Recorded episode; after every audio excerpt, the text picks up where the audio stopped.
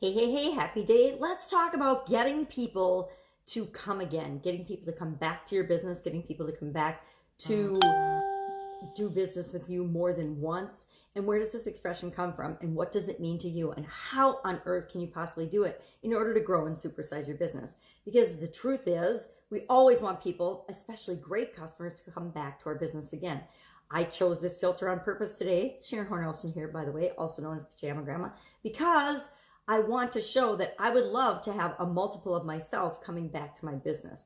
We, we tend to do business with people that are like us. Not always the case, not always true, but for the most part, we're solving a problem for people that we once upon a time had ourselves because that's how we came up with the solution to the problem or the situation. A lot of times what we do for our careers and for our lives. And, and maybe that's not always true. If I'm an accountant, I might not have had an accounting problem that I solved for myself, but I probably do do my own accounting. And now I solve and do accounting for other people. So I'm sure you can find ways to not understand what I'm saying, but I challenge you to understand what I'm saying instead of trying to argue with what I'm you know the perspective that I'm sharing. You don't just have please don't just automatically agree with it, but don't necessarily automatically disagree with it either. So come again is, of course, an, an African, a 20th century African American expression that means, I don't understand what you're saying. Could you please repeat yourself?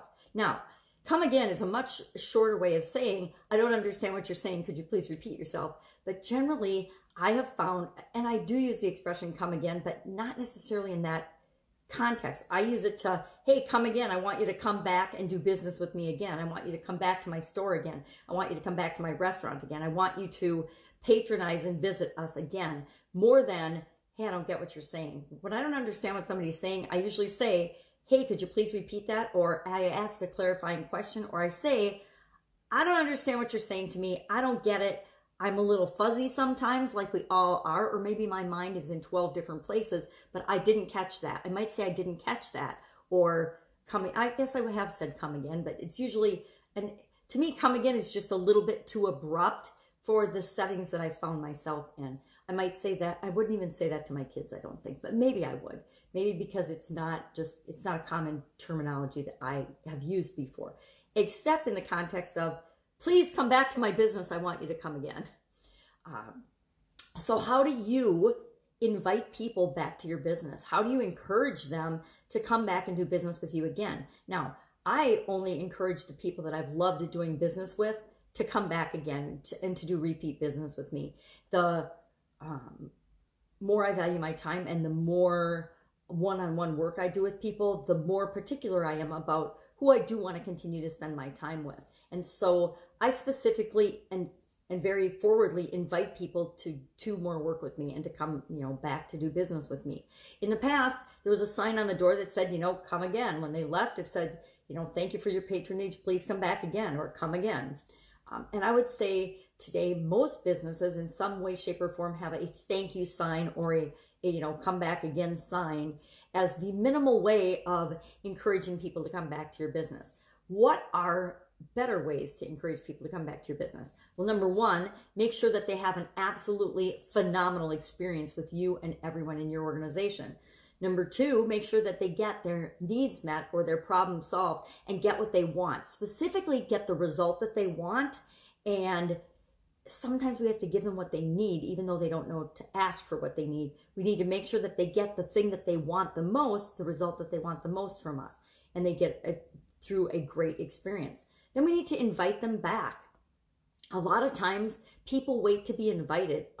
I don't know why, but a lot of people, most of, well, I would say most people are waiting for other people to invite them or to encourage them to do something.